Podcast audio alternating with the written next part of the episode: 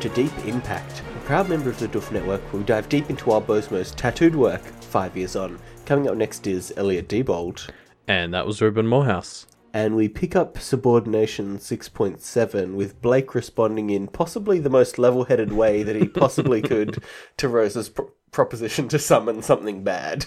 Yeah, I mean, I have to agree. Uh, like uh, this is this is a big step though. Like he's just hearing Rose out, which I think on a level is is all she really wants a lot of the time. Like just for Blake to sit down with her and hear her side of things. Uh, Yeah.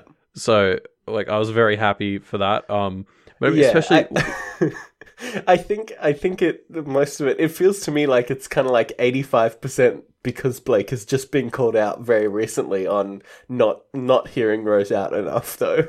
yeah, I, I think I think eighty five percent is about right. Uh, because like Blake chalks it up to oh, I'm I'm so tired right now. I'm just too tired to be surprised. But that feels like an excuse he's telling himself. Um, Yeah, but like, especially soon we find out that she doesn't actually want to summon a demon. She just wants to summon something that's like you know people think is a demon. well, that's bad, but not actually a demon. And like, I don't know. That seems like the sort of information you lead with. Um, Yeah. to me, like, because she sets a real bad tone for the first half of this conversation. Then she actually gets to the crux and it's like, oh, that's not so bad. Maybe that was intentional. Like, you know, lead lead make it seem real bad. So summoning something like uh, Midge or or whatever doesn't seem like a bad idea. yeah, so she gets kind of negotiated down to just summoning something else. Yeah, Um, yeah, you're right. It, it is interesting that she doesn't talk about how she doesn't want to actually summon a, a capital D demon for right off the bat, but who knows what she's thinking at this point. She's clearly in not a super great mental state. I don't know. This seems well planned. I, I'm I'm going to stick to my theory that this was intentional to make it like to manipulate it so that it doesn't seem as bad as it as it could be. Mm, okay, we'll see. Um, we get a fun little beat as they're talking where Rose reveals that her and Evan both don't sleep. I mean, we already knew Rose doesn't sleep, but it's fun to think of them having the nocturnal crew that just hang out. Yeah, I was actually going to say like they need to get a deck of cards or something for for like their late night sessions, but the mirror world probably gets in the way of that. So I'm trying to figure out what what games would work between the mirror world and also the dexterity of a bird, I guess. Mm, yeah, maybe uh, I Spy. As long as the, their worlds aren't too different. I don't know. yeah, it's pretty limiting. Um, As I long as know you that's don't I Spy a sprig of holly or a thing of iron, I suppose. Uh, that unofficial discussion question is what games could uh, Evan and Rose? yeah, leave your thoughts in the comments below.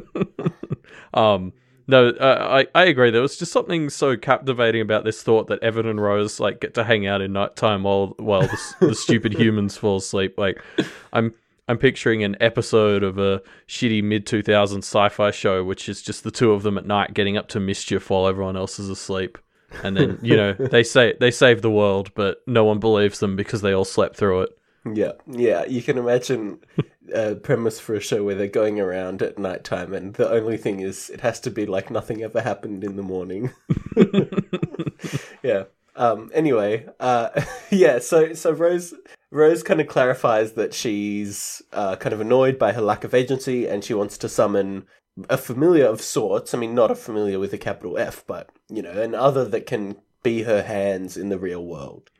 Yeah, I mean the word manservant comes up in the context of Evan, and I think that's a fair description of basically what she's after. She's she's after Yeah. a pair of hands that she has control of, uh, indirectly Yeah. at least. Um, Um, ro- rotating her mirror, things like that, things that she just can't do.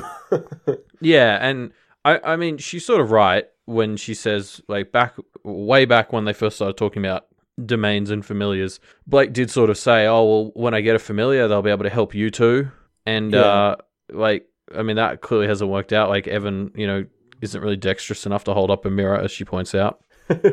yeah, I yeah, I I mean I, I don't know. I think I think it's something that she does need, but maybe the kinds of things that she's summoning um are, are not they have a lot more functionality than just holding up a mirror. Like if she just wanted someone to move around stuff for her, I'm sure there's a spirit of a murdered butler or something that would make for a great other. I I don't know if you have to go all out and summon, you know, some of the creepy things that we see later in this chapter. No, you're right. There's a bit of a discrepancy between what she talks about here and what she talks about summoning later. Uh, yeah. like yeah i don't know like i guess when you have access to a diabolic library uh Yeah. that's that's Yeah, where your of- mind goes Yeah. Yeah, everything looks like a, you know, yeah i, I don't imagine rose senior had much in the way of butler uh stuff like you know listed in the library others, yeah. yeah, for all we know, there's like bad others are only like one tenth of all the others out there. There's there's also really helpful ones, but you know, Granny Thorburn just didn't give a shit about those. well yeah but also like blake and rose haven't really met any of them yet It's either true. Well, well, yeah, no, that's true. maybe their karma's bad so all the good ones just avoid them Fair. Um, so uh, finally, Rose gets around to saying she's not talking about summoning a demon, just something malicious that everybody thought was a demon, which is, I guess, better. Um, yeah, I mean, I, I got the impression from what she was saying here that when she says people used to think they were sort of demons, she's talking like the Dark Ages, yeah. uh, which, you know, obviously in the Western world was a pretty fucking superstitious time and the church was ruling. So it kind of makes sense that everything not good was labeled a demon back then. Yeah.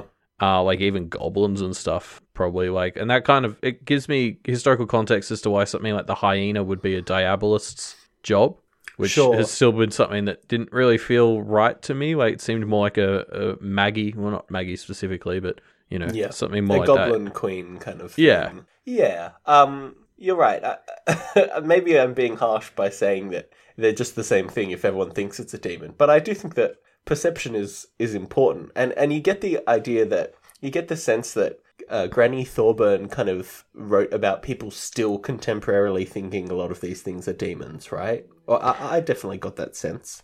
Yeah, she. It, it's definitely. It also seems to be one of those things where belief fuels it a bit. Like if everyone thinks Yeah. you're bad and a demon, then it becomes a little bit true or truer. Uh, so yeah, yeah. I mean, yeah. It, I, I think I think you're right. Before it's it's a ham. Like if you're a hammer, everything looks like a nail type situation where Rose has a, a library of diabolic stuff, and so she's only looking at uh pseudo diabolic uh, others. Yeah. Um, so Rose starts kind of reading off the list of uh, of potential bachelors to to summon. um, they're all pretty they're all pretty unique and interesting uh, things. So I'm excited to see as many of them as we get to. I suppose. I like that analogy of them them all being bachelors. Behind I curtain mean- number one, she's large, inbred, and in charge. Give it up for Midge. Woo! No, yeah, I, I think the bachelor analogy works perfectly because it's like you know they're they're talking about it being a familiar, and familiar is like a, a marriage. Sorry, Blake, but it is, and so you know she's she's basically picking an arranged marriage here. Um, Oh, Yeah. that's. I mean, there's a lot to be said about her, like where they go with this. Then Uh, yeah, I guess I, it's interesting. Well, there's something I want to pull out later about when Midge is, is is used that I think is I don't know fascinating, but we'll get to that when we get to it. Um, yeah. I I also love this line. There's uh when Rose is first describing one of the others she wants. I can't remember which, but she's uh Blake says she's the sort of other you'd want on our side, keeping us company for however long. And Rose just responds, "Don't think I didn't hear the tone there." Um, and I love this because I totally heard the tone even before Wildbow wrote that. Like, I think that's just a great example of how well characterized uh, Blake and Rose and their relationship is. That I was al- I was already like hearing this sort of su- subtly condescending tone, uh, and, Right. and I love how he spelt it out as well.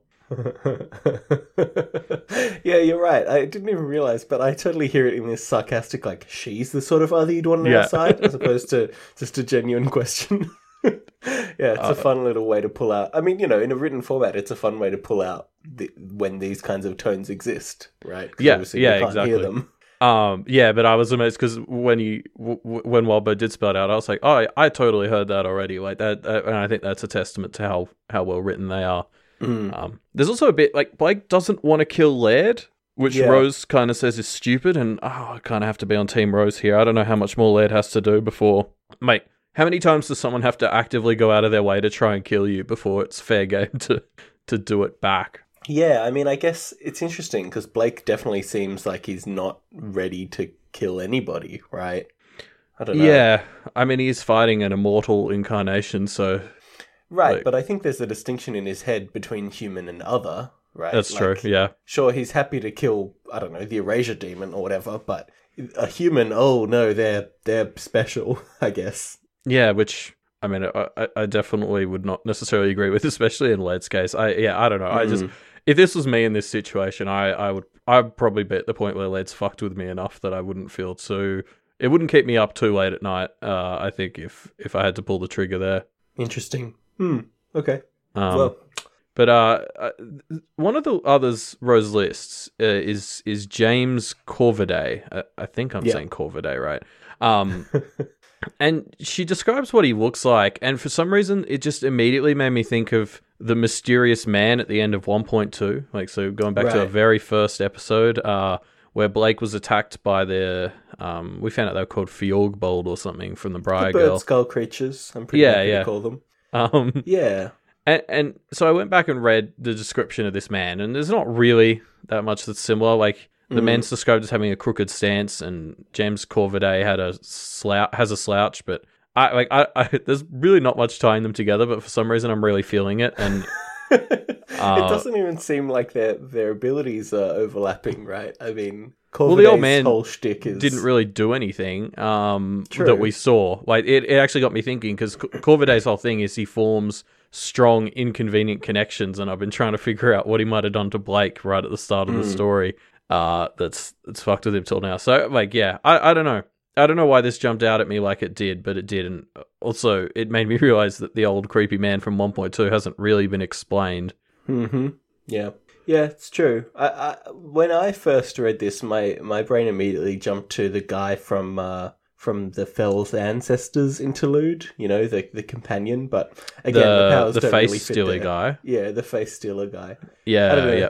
Just kind of a weird, creepy guy, kind of slender, feels a bit Victorian. It all kind of it kind of slid halfway into place, and then I was like, actually, no, that doesn't quite fit. Mm. Yeah, well, it, it is hard to say because we haven't seen. Wait, the old man at the end of one point two didn't do Yeah. anything, so Yeah, we, we can't we can't really say could much be for certain. anybody. I- yeah, and it may never come up again. I don't know. Well, I guess we'll see. Yeah. Yeah, how do you know? It might have just been a creepy guy at a truck stop. I mean, that's not impossible. um, so Rose is, is kind of slowly convincing Blake that this is actually a pretty good plan. And they're Hmm. interrupted by a new guest. Maggie's back. Yay! Woo! Oh, I was. It's like the second she's back, I just remembered how fucking fun she is. Like it's been so long she was since she was in the story, but she walks in with like jeans under a skirt and a mismatched top, and just immediately is sort of being sarcastic to Blake. And I was like, oh god, I missed her. Yeah, I, I pulled out one of her first lines when she's back when when they're talking about Evan uh, having a you know Blake being Evan's I mean Blake having a familiar called Evan and Maggie says not a very imposing name I was hoping for Blake's familiar to have a name like Melmoth the Skullfer she stopped short and then frowned Melmoth I don't think that will ever not be a funny joke Yeah, yeah, it, it it's hilarious, and I mean, I, I can't believe you missed the very next line, which I think is even better. Which Evan just responds, "Nope, just Evan. I'm dead." yeah it's just such an eight-year-old way to introduce yourself. It's like yeah my defining He's- trait is that I'm dead. he's very to the point isn't he Um, yeah, it's it's great. There's also a funny bit late, a bit later where Maggie can't say the word nasty, and she gets real mad at, I guess, just the spirits or the universe or something Yeah. for not being able to say nasty. It's hilarious. Yeah, it's interesting. She's kind of like, you know, she's kind of um she she trips up over her her not swearing thing a few times here, which, you know, whatever. It's uh, you'd think she'd know the rules by now. Uh yeah, I, I don't know. I think I'd really struggle with that, so I can't. I kind of get it. Um, Fair enough. There's also this bit where Maggie goes to touch Blake on the cheek uh, after he says that she's his friend or or something. Yeah. I can't remember the exact thing that leads up to it, but uh, obviously Tiffany reacts to this, which is hilarious. Uh, uh, but then I-, I was quite interested in Maggie's follow up. So Maggie says to Blake after he sort of flinches and, and she's like, oh, whoops. Where she's like, You were calling me a friend. That makes me feel things. I don't have many flesh and, blo- uh, flesh and blood buddies, you know. And Mm. so either she's like genuinely coming on to him a bit here, right? Or or she's shit stirring, or, or both. I don't know.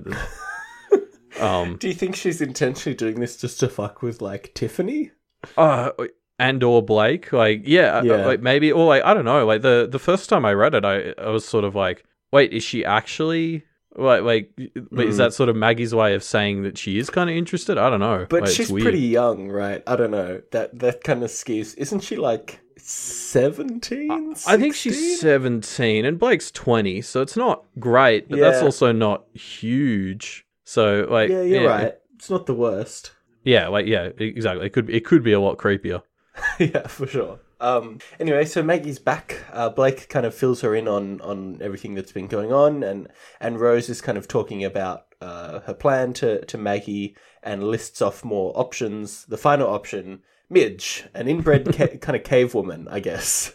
Yeah, like Midge is basically from that really scary X Files episode, like the the one the one that's really scary where there's the inbred family. Uh Mm. and and so she's so inbred that she's not even really human anymore, which is crazy crazy awesome, honestly. Like I, I want like and it really fits in with incest being a sin. Like we saw that incest demon and this kind of tracks us like it can literally help turn you into a not human.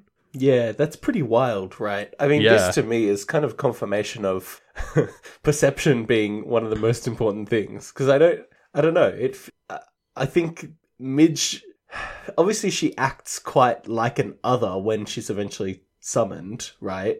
Um well she's only summoned right at the end of this chapter. Oh, right, sure. Yeah, I, I don't know. I, I don't know. This, this feels like p- perception. People think Midge is a demon, and oh, you know, whatever, an other, and that's what kind of makes her into one. If I don't know, it feels feels kind of creepy to me that she was basically just a human at some point, right?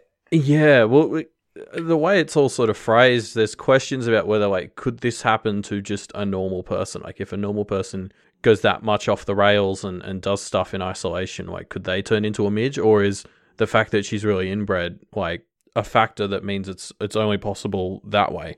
Well, I don't know. I, to me, it's it's the fact that she's inbred means people see her and, and can easily apply that label to her, and and Yeah, more yeah. people applying the label to her is what really what really sells it, right? I don't know. Yeah, so maybe it's a lot easier. It, like, like you know, it's, it's kind of like having a head start to becoming uh, Yeah. a, a, a not quite a demon. Yeah, yeah, maybe. I, I don't know. It, it kind of creeps me out, right? Like, Yeah. I don't. I feel bad for her.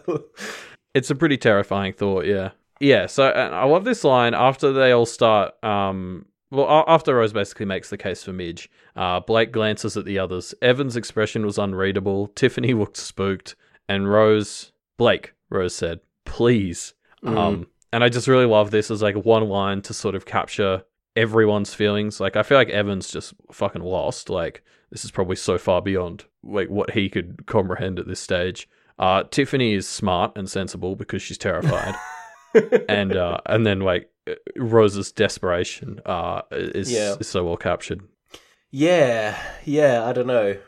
Rose's desperation kind of. I don't know if this is ultimately the right decision. I mean, she summons a bunch of. Or she, you know, preps to summon a bunch of creepy shit, right? Yeah, I don't Um, know.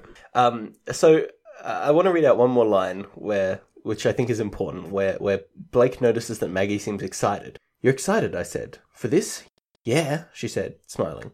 I couldn't wrap my head around it. Why? Um, and and Maggie kind of says something to the effect of, oh, "I've been waiting for a situation like this for a long time." And I think Yeah. Blake Blake later on thinks that something is off with Maggie, and I think these are the lines that that really start him thinking that. Right? She yeah, for sure.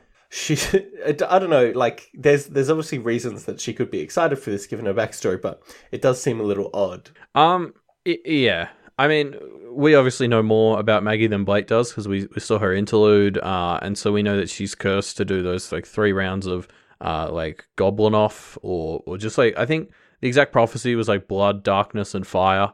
Uh, like I went and looked it up, and yeah, like this seems like a very good situation for her to try and check off round two. So I reckon that's what she's doing. Like she's excited because the the like she brings up that there's rules and and structure to this, and so it's a great way Yeah. for her to sneak in uh her round two of of her uh of her curse thing.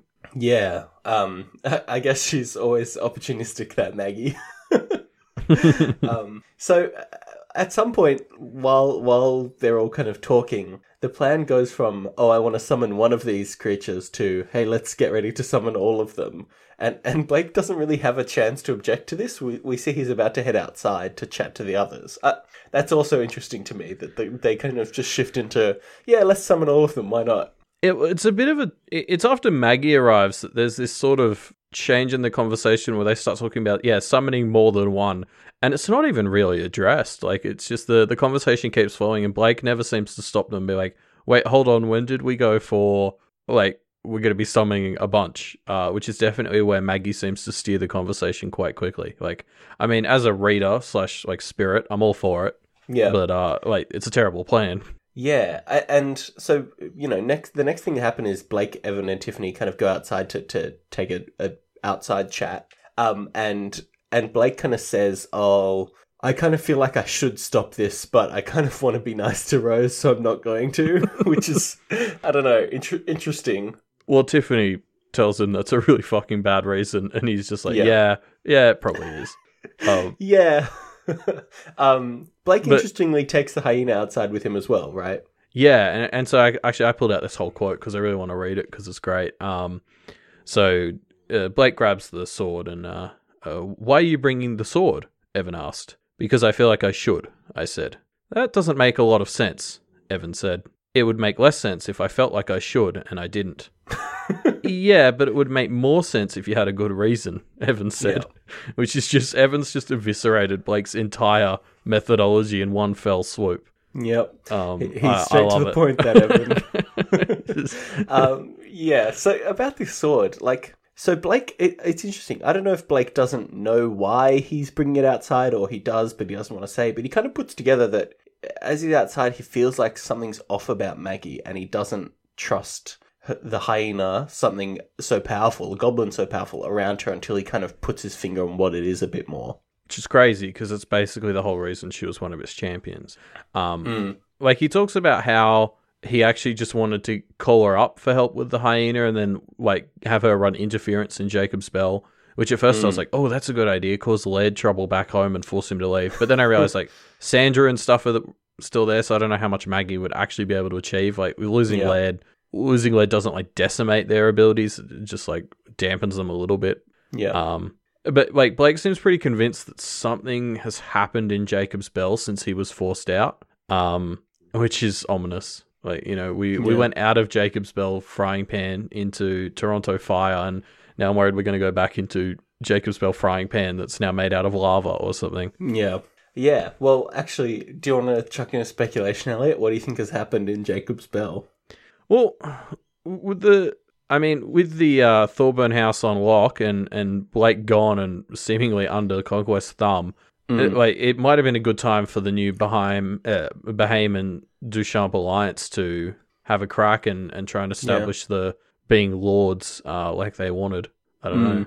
I, I, think the yeah. house was the thing stopping them from doing that though, and the house is still there. So I don't know. Yeah, it's true. I guess we'll see. Um, so Phil comes back from his little trip with Alexis, uh, but it turns out as he's coming back, the sisters have started to make a play. Uh, there are tens of dolls and mannequins all kind of attacking Phil's car or standing out on the street. Yeah, I, this is a bit of a jarring transition for me. Like, there's a section break, and uh, like I, I don't know exactly what it was, but it took me a while to realize that things were tense here. Like, I, mm. I, I think it sort of opens with Blake sort of saying, "Oh," and then you know, Phil came back and we all got in his car, and then there was a problem, and it kind of struck me as a bit of a past tense thing, and it took me it took me a while before I realized that these dolls were actually a serious threat. At first, I was just like. oh, Blake's just casually recounting the, the dolls and, and how annoying they are, and then it was like, oh no, these are these are serious. These are right here, right now. Yeah, no, uh, these dolls are very interesting. They're all there are I think five different types that all kind of do react to different stimuli to kind of track their prey. Um, basically, as a way to kind of punish you anytime you do anything, right? So, so there's like wind dolls which move if you breathe or talk. Fire dolls which just kind of slowly move towards you because they can sense your heat earth dolls which move when you move, water dolls which move when you use magic, and metal dolls who we don't know what they do.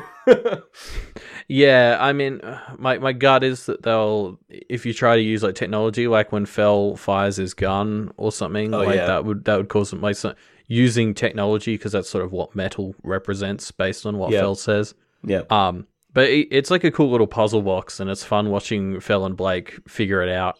Um, yeah. And then Blake sort of immediately ties it to the elements of the awakening ceremony, which I guess are like the equivalent of you know. So these are the five elements of the world of Pact, uh, more or less. But uh, it primes us really well for the the later comment about wood versus metal that uh Yeah. Blake Blake makes an immediate connection to his awakening ceremony, and it's it's good to see.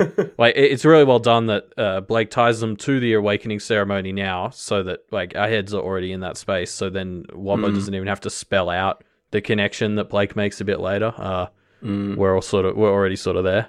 Yeah, yeah. It's it's a good. It's there's a few things that, it, about this that all kind of come together quite nicely, right? Um, I really do like the the setup for this fight. It's just another.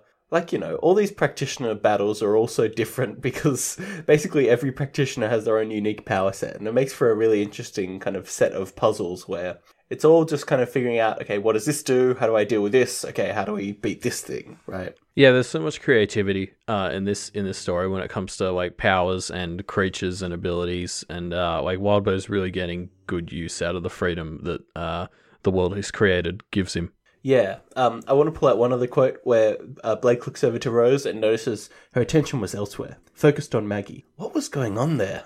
Hmm. Yeah, and I mean because this is the bit where uh, Fell says that wood is a dying element and metal is replacing it, and of course, you know. Uh, Rose had Holly in her version of the awakening ritual, and Blake had metal, so he immediately draws a connection there. Um, like oh yeah i wonder if rose did some old school awakening ceremony yeah, anyway whatever um but like yeah so rose is like focused on maggie which like i wonder if maggie because i'm convinced that maggie's big secret here is sort of that she's trying to egg this on and make it worse to get it to count as, as round two and Mm. uh so maybe she lets slip some of that to rose and so rose is kind of freaking out because she knows that this has the potential to escalate now that it's To a prophecy escalate, thing yeah. um or, or you know or that she's just freaked out by Ma- like may- maybe not even like oh that things are gonna get worse just hearing maggie's story and it's just you know that'd probably be like whoa Yeah, that would be enough to kind of distract her, I suppose. yeah Yeah, we'll we'll see, I suppose. Um, so Rose kind of releases Midge to fight in this battle, and it the battle begins. yeah it's such a great finishing line to describe midge just like attacking the field uh, it's great yeah. Yeah. i'm i'm excited to see what midge does next chapter yeah, yeah. I'm sure it will be. She, yeah, she seems interesting. Uh, I think the quote is 300 pounds of inbred muscle and fat appeared on the street amid the shower of shards. Like, oh, shit, here she is. it's pretty fucking terrifying yeah yeah. Um, but that's the end of Subordination 6.7. Uh, this is a fun. I like this chapter. It's It sets up a few. it- It's kind of like the mid arc lull, right? It sets up a few interesting different things that are going to be happening right the weirdness with maggie we get uh, rose's new allies we get you know some new enemies to fight lots of good little bits Yeah, I, like I almost felt there was a sense uh, throughout this chapter of people were talking about where the line is for them. Like you know, we sort of we've established the rules, and now we've got like sort of the first bit of quiet time, and they've made this plan to try and wait it out. And uh, like a lot of the things being discussed in this chapter basically boil down to well, what are we willing to do to keep this contest sort of going or to try and win it? Um, Yeah. was sort of a, a, recurring theme I think in in various conversations. Yeah, I guess because we're thinking this chapter. We're thinking about what what they're willing to summon, right? Um, As well as we get a few com- conversational beats about things like like the hyena or uh, Blake willing to kill Laird or not. Yeah, all kinds of yeah. things of like how what are we actually going to do here? yeah, like what's on and off the table, and, and there's there seem to be varying opinions on on that Yeah. topic. yeah, which I'm sure won't lead to any kind of conflict later on. No, surely not. um, before we wrap up the episode, I wanted to dive back into some comments from five years ago when this chapter was first released, and uh, and see what people are thinking about about uh, you know about the story. Um, I was actually hoping uh, there's there's some Maggie Holt theorizing in here, but there's less in here than I would have thought based off of how much of a thing that seems to be in the chapter. I, I don't know. It, from what I saw, it, most people are sort of on the same page as me, where they're just assuming that it's it's probably just her, you know, t- uh, her round two uh, thing for her Hmm. prophecy. Like there's pr- like probably not too much more going on. I don't know. I mean, there might be, I guess, but for me, it seems like it'd be enough for it to just be the round two two thing. Sure. I mean, yeah, I guess that makes sense. I don't know. I, I, what did you find any comments of people? What did people think? Um, uh, I I didn't I didn't really uh look at many of them too closely. Um, the the sort of comment thread that I've pulled out to talk about here uh includes comments by users Brain Freeze, Nega Darkwing, Mian, and seven seven three. Uh her so Brain Freeze kind of notes that Maggie kind of said yes when Blake asked her if she was enchanted. Um, something that Blake didn't really stop to clarify. Um, and so he wait, uh, and so Brain Freeze wonders if there's more that uh she's not telling him. Nega Darkwing kind of comes in and says, "Well, it's probably just the prophecy." Uh, and then Mian comes in and says Maggie should probably tell him everything because it's pretty shitty to like drag your friends into these sorts of situations blind. Yeah. Uh, which fair. Shiaman three seven seven three points out the irony in Blake being mad that somebody dragged him in half blind, uh, Yeah. which I loved. Uh, so that so Yeah. that was an interesting. Like maybe some of Maggie's secret keeping here is actually meant to reflect uh, some stuff Blake has done uh, in the past. and Yeah. How that might be coming back to bite him in the ass a bit. So I'll be interested. That is an sort of- interesting angle. yeah, come at it from that angle, especially if it does turn out to just be the prophecy. That's something we know about, so it's kind of like we'll be seeing it from the perspective of we know that exactly how Blake's kind of getting screwed. Uh, Yeah. Which is usually, you know, we're watching Blake kind of screw other people with, by not telling them stuff, and it'll be interesting for us to see it the other way. Yeah, yeah, interesting. Hmm. Um, yeah, I, I, I, I kind of was hoping for a bit more wild, out there fan theories, but everyone was just kind of like, yeah, it's the prophecy. I mean, yeah, it makes sense. Anyway, um, so I put out a comment by Harden865, who's basically people get talking about um, uh, like inquisitors, people hunting down diabolists, and, and Harden kind of pulls out everything that Blake has done and comes to the conclusion that it's enough to warrant witch hunters and inquisitors already wanting to hunt him down and kill him. Um, you know, he he's obviously done some demonic summoning. He's uh, obviously from a, a from a Thorburn family. He's fucked with a lot of things in Jacob's Bell. He's potentially about to go under Conquest's thumb. Like a lot of things that are like, oh, maybe he should be put down. Um, Yeah, well, Isadora's already talked about killing him as a mercy to him and the world. Yeah. uh, Yeah. obviously, but uh, yeah, like you're right. Like he's really punched above his weight in terms of like what he's gone up against so far. So it's very easy to believe that a witch hunter or inquisitor not super familiar with the situation would very much read him as like fucking dangerous. Yeah, I, I don't. Yeah, I don't know. I, a lot of it is like he's beat X in a fight, which yeah, I guess makes him seen as more threatening. But I don't know if it makes him more likely to be kind of put down as a diabolist. It feels a bit like just because he's fought Laird a few times, he's evil, which I don't know if necessarily is true. But I'm sure No, that's I- how some practitioners would see it. Yeah, yeah, I get the impression that the general consensus would be so he's from a big diabolist family line. He he has done some diabolizing. Um, yeah, and he like, stirs you know, shit up. Well, yeah, and uh, also like he's proven that he's pretty good. Like beating all those people in fights just kind of shows that he's a survivor, and that's not really what most people want from a diabolist. uh, so That's true. yeah, Yeah. Yeah, I don't know. Hopefully, this doesn't ever become relevant to the story. I guess we'll see. Um, I, I mean it's been it's been talked about so much. I it, it'll have to come up at some point. Like we had we had witch hunters back in Jacob's Bell. Like I think eh, Hmm. yeah they'll be they'll be in the story in some shape or form. Uh, but I guess we'll Yeah. see exactly what form that takes. yeah, I mean, I guess we'll see. Um, maybe in the next episode. uh, maybe not. Probably not. There's there's already enough stuff to deal with. I think. Um, anyway, speaking of the next episode, Elliot, that next episode six point eight is coming out on Wednesday, the fifteenth of May, in just a few days. Hmm. But if you can't wait that long to, to talk about Pact some more, head into the discussion thread in the show notes below and uh, we'll talk about it with you there. Yes, uh, everybody will be talking about Pact in there. Uh, if you want to get in contact with us, the best way to do so is by shooting us a tweet. Our Twitter is at MediaMD Podcast. Yes, uh, you can also find out more details about us and the rest of the great Doof network, of which we're a proud member, uh, over at doofmedia.com. Actually, yes, while you're there, you can check out the new episode of We've Got Ward, which is uh, coming out. Um, yeah, lots of good stuff happening in Ward at the moment. A lot of interesting detective uh, mystery stuff. So uh, it's very ripe for uh, for discussion and theory crafting. Yeah, it's it's been a great arc to to follow along with. Uh, and uh, you know, if you love the Doof Network and you want to help keep it around, uh, head over to patreon.com slash doofmedia, where entirely uh, organized by, or not organized, we're entirely based on Patreon donations uh, Yep. to keep us afloat. So every dollar helps. Yeah, this show definitely exists in the format that it is because of the, the Doof Media Patreon. So, uh, yeah, check it out. Um, Absolutely. While you're there, you should also check out uh, Wildbow's Patreon, patreon.com slash Wildbow. He writes all these awesome stories that we uh, play around with. So, you know, he, he should get some of that money too. So make sure you head over to his Patreon and, and check it out. Uh, throw him a few dollars for, for doing what he's been doing for, man, a long time now, right? Yeah, I eight think he's a- years, nine years. I think he's about to hit eight years, which is uh, crazy. Uh, Yeah, like he's he's done so much, and it's all good that I've seen. I haven't read Twig, but I mean, I can't imagine that it's bad. Yeah, it's pretty good. I mean, I'm halfway through it, but yeah, it's pretty fun. Um, yeah, but I guess I guess we'll see everyone on Wednesday. Yep, Wednesday for 6.8. See you then.